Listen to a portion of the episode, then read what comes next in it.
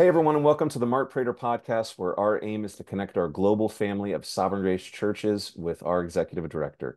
Uh, Mark, those who follow the podcast know that a couple of weeks ago, uh, the leadership team had a retreat uh, with the regional leaders, uh, and uh, that went very well by by all accounts. We have excellent regional leaders, and this was an opportunity for the leadership team and regional leaders to interact. One of the topics that you discussed, that you talked about, um, was the topic of biblical counseling, and you have some thoughts for us about that. Yeah, uh, first of all, I agree with you. We have the best regional leaders uh, here in the, in yeah, the states, do. and I think I thank God for them. And one of the benefits of doing a retreat with them is we really do learn from them. We get updates from the region, and then we just have these conversations about how can we best serve the churches of Sovereign Grace. That's why the leadership team exists, and so that the aim of that whole discussion is to find ways to continue to, to serve our churches because we we love our pastors and we love our churches and want to serve them well. That's the primary task of the leadership team. And we got in this uh, conversation that was very fascinating regarding uh, basically the the how the, the the therapeutic that you see in the culture today can impinge upon the church a bit and um, and that can have some effects, obviously. But let me let me talk about what I mean by by the therapeutic. It's it's as um, you know, it's, it's an age of expressive individualism. I know Trueman uses that term, um, and you're finding that people, um, like the therapeutic in the past, are looking for solutions to their problems outside of themselves and not looking first inside. Mm. where we know that indwelling sin still remains and uh, we have that fight, the mortification of sin, and then how how the Word of God and the grace of God can be applied to that uh, to really help you grow. Um, one of the one of the things I one of the quotes I read to the regional leaders came from a book called Digital Liturgies by Samuel Jackson, and he referenced there a paper uh, written by Wilfred McClay. Wilfred McClay is more of an academic um, I probably wouldn't recommend you read the paper because it's just a scholarly work that I had to struggle through. But I thought he made a really good point. The title of the article is very interesting The Strange Persistence of Guilt. And it's sort of the overall observation there's a strange persistence of guilt that lingers in our culture. And this is sort of the summary that um, Samuel James gives of that article. Um, he's uh, McClay is basically saying there's this persistent sense of guilt in our society that has occurred for two competing reasons. And this is what James writes. First, there is the psycholization, psychologization of guilt and shame. Few ideas enjoy such uniformity of consensus as the idea that any sense of moral failing or despair of one's flaws must be reinterpreted in therapeutic terms. You are not guilty. You are simply held to oppressive standards by your community. Your shame tells you nothing except that you need to actualize your authentic self mm. and be and do whatever your heart tells you. Mm-mm. Now, here's the second observation. However, despite such therapeutic answers to guilt and shame, modern people do not appear more at peace or reconcile with themselves. Instead, contemporary culture is brimming, brimming with unrest, anxiety, and yes, even a profound kind of guilt. Mm-hmm. And so that's that's kind of the, the therapeutic soup that we can be living in a bit that um, our the folks in our churches can be affected by. We as pastors can be affected by. And one of the effects that we're we're seeing of that is we we find more people that are saying, I, I need a I need a therapist or I need a counselor, meaning a therapist or counselor outside of the local church. And of course, let me be very clear about this. There's a place for therapists and counselors out, outside of the church. But we are concerned that what is getting replaced is the is the important role of biblical counseling that a pastor is called to provide for his churches, to care for his church as a shepherd. Because that's that's the wonderful metaphor in scripture, isn't it? That describes that.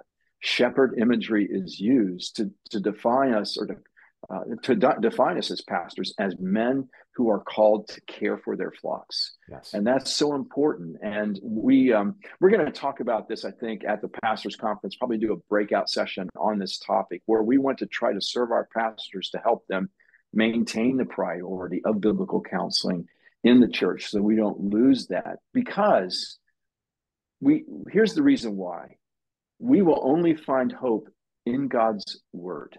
Hmm. It's biblical counseling. It's God's word that is living and active that transforms us. And we as shepherds have to help our people apply God's word to, to their many difficult situations and the grace of God to those difficult situations so that the power of God can transform them and actually bring them hope. And and and and when you when you talk about grace, you point them to the one who has paid for all of our shame and guilt. Mm. There's only one who has done that. And so there's only one who can offer hope to live a life without shame and guilt, and that is Jesus Christ Amen. and his finished work in the gospel.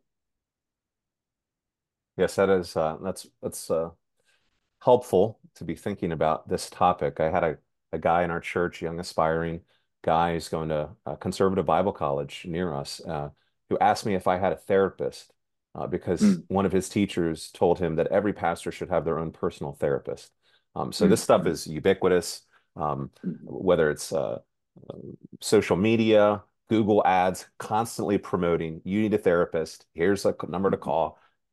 Get therapy. This is going to help you. And that's what the people in our churches are breeding uh, each day. Mm-hmm. It's true. Yeah. Yeah. In fact, um, Ben, you you were just you just got back from a week at the pastors college where you yeah. intentionally registered and went to attend the pastoral ministry class, which you took many years ago when you were yeah. a PC student, but you took it again. So talk talk about why you took it again and what the effect was on you this week. Took it again because it's been 11 years, and uh, I remember sitting in that class uh, with CJ, being deeply encouraged, edified, strengthened, equipped. Uh, but as I told uh, my church last Sunday at the end of the service, when I informed them Kevin Bush and I were heading to Louisville to the class, here's the issue: is that I've leaked. Uh, I've hmm. leaked what I've learned. Uh, so uh, spent the past week uh, learning from CJ. I can think of no finer pastor to learn from about pastoral ministry yeah. uh, than CJ. So uh, deeply edifying week, invigorating, recalibrating. I came back from that class um, with a more fervent desire to be a faithful shepherd. Um, and Amen. to that end, I wanted to share a quote uh, that CJ shared with us. He shared many fine quotes with us, but this one affected me uh, from Thomas Oden, where he says, It is no small effort to which we set ourselves. The task about which we are seeking to think integrally is none other than learning properly to shepherd the body of Christ. One would expect physicians or attorneys to have grasped an integral theory of their task, some overarching conception of their official duty before beginning their practice, and yes, we pray they do. Uh, but in ministry in the last decade, some have thought it acceptable to proceed without any such general conception or overarching vision. Here's the here's the uh, the money. Yet the importance of the office of pastor still hmm. quietly pleads with us to think with extraordinary care about the better and worse ways in which that office of shepherding might be hmm. conceived mm. and practiced. And so I uh, hardly agree with you about biblical counseling. That our call to shepherd the people of God um, takes great care and thoughtfulness, and uh, we need to know the flock. We need to be students of the soul in order to care for uh, the flock. This takes great wisdom. It takes courage in difficult moments, uh, but God provides all that we need in that. And so, Amen. Uh, may we grow uh, as a family of churches that have pastors who are eager to counsel uh, the people of God with the word of God. Amen. Amen. Thanks for going to that class, Ben. And it's, it's a reminder. it is. It's such a good class. I'm gonna I'm gonna take it again. It's a reminder for all of us as pastors that we, as Ben said, we leak, and uh, we we need to have ongoing training. And there, I couldn't recommend any better place to go than our pastors college. Yes. And so an encouragement to guys. I know it costs money. I, I know it it requires time. I know it it affects things locally. Make all those sacrifices because you will become a better pastor by just being equipped and not just being equipped, as Ben said, rejuvenated for pastoral ministry. Yeah. Excellent. Well, I so appreciate, and I'm sure I can speak for most, if not all of us, we appreciate the careful thought that you uh, that you and the leadership team and the regional leaders are giving to this important area of addressing the therapeutic world, which is constantly intruding upon our churches, uh, living their lives in this world, surrounded by this kind of language and jargon. Um, and and so so grateful that you guys are thinking about how to serve us, equip us, strengthen us to counsel the people of God uh, with the Word of God, which is what they need most. Mm. So, mm. thanks, Mark. Yeah. And thank you all for checking out the podcast. We'll see you here next week, Lord willing. Bye for now. Thank you for watching. If you have questions or comments, Mark would love to hear from you. For more videos like this, hit subscribe on YouTube or by email at markkprater.com.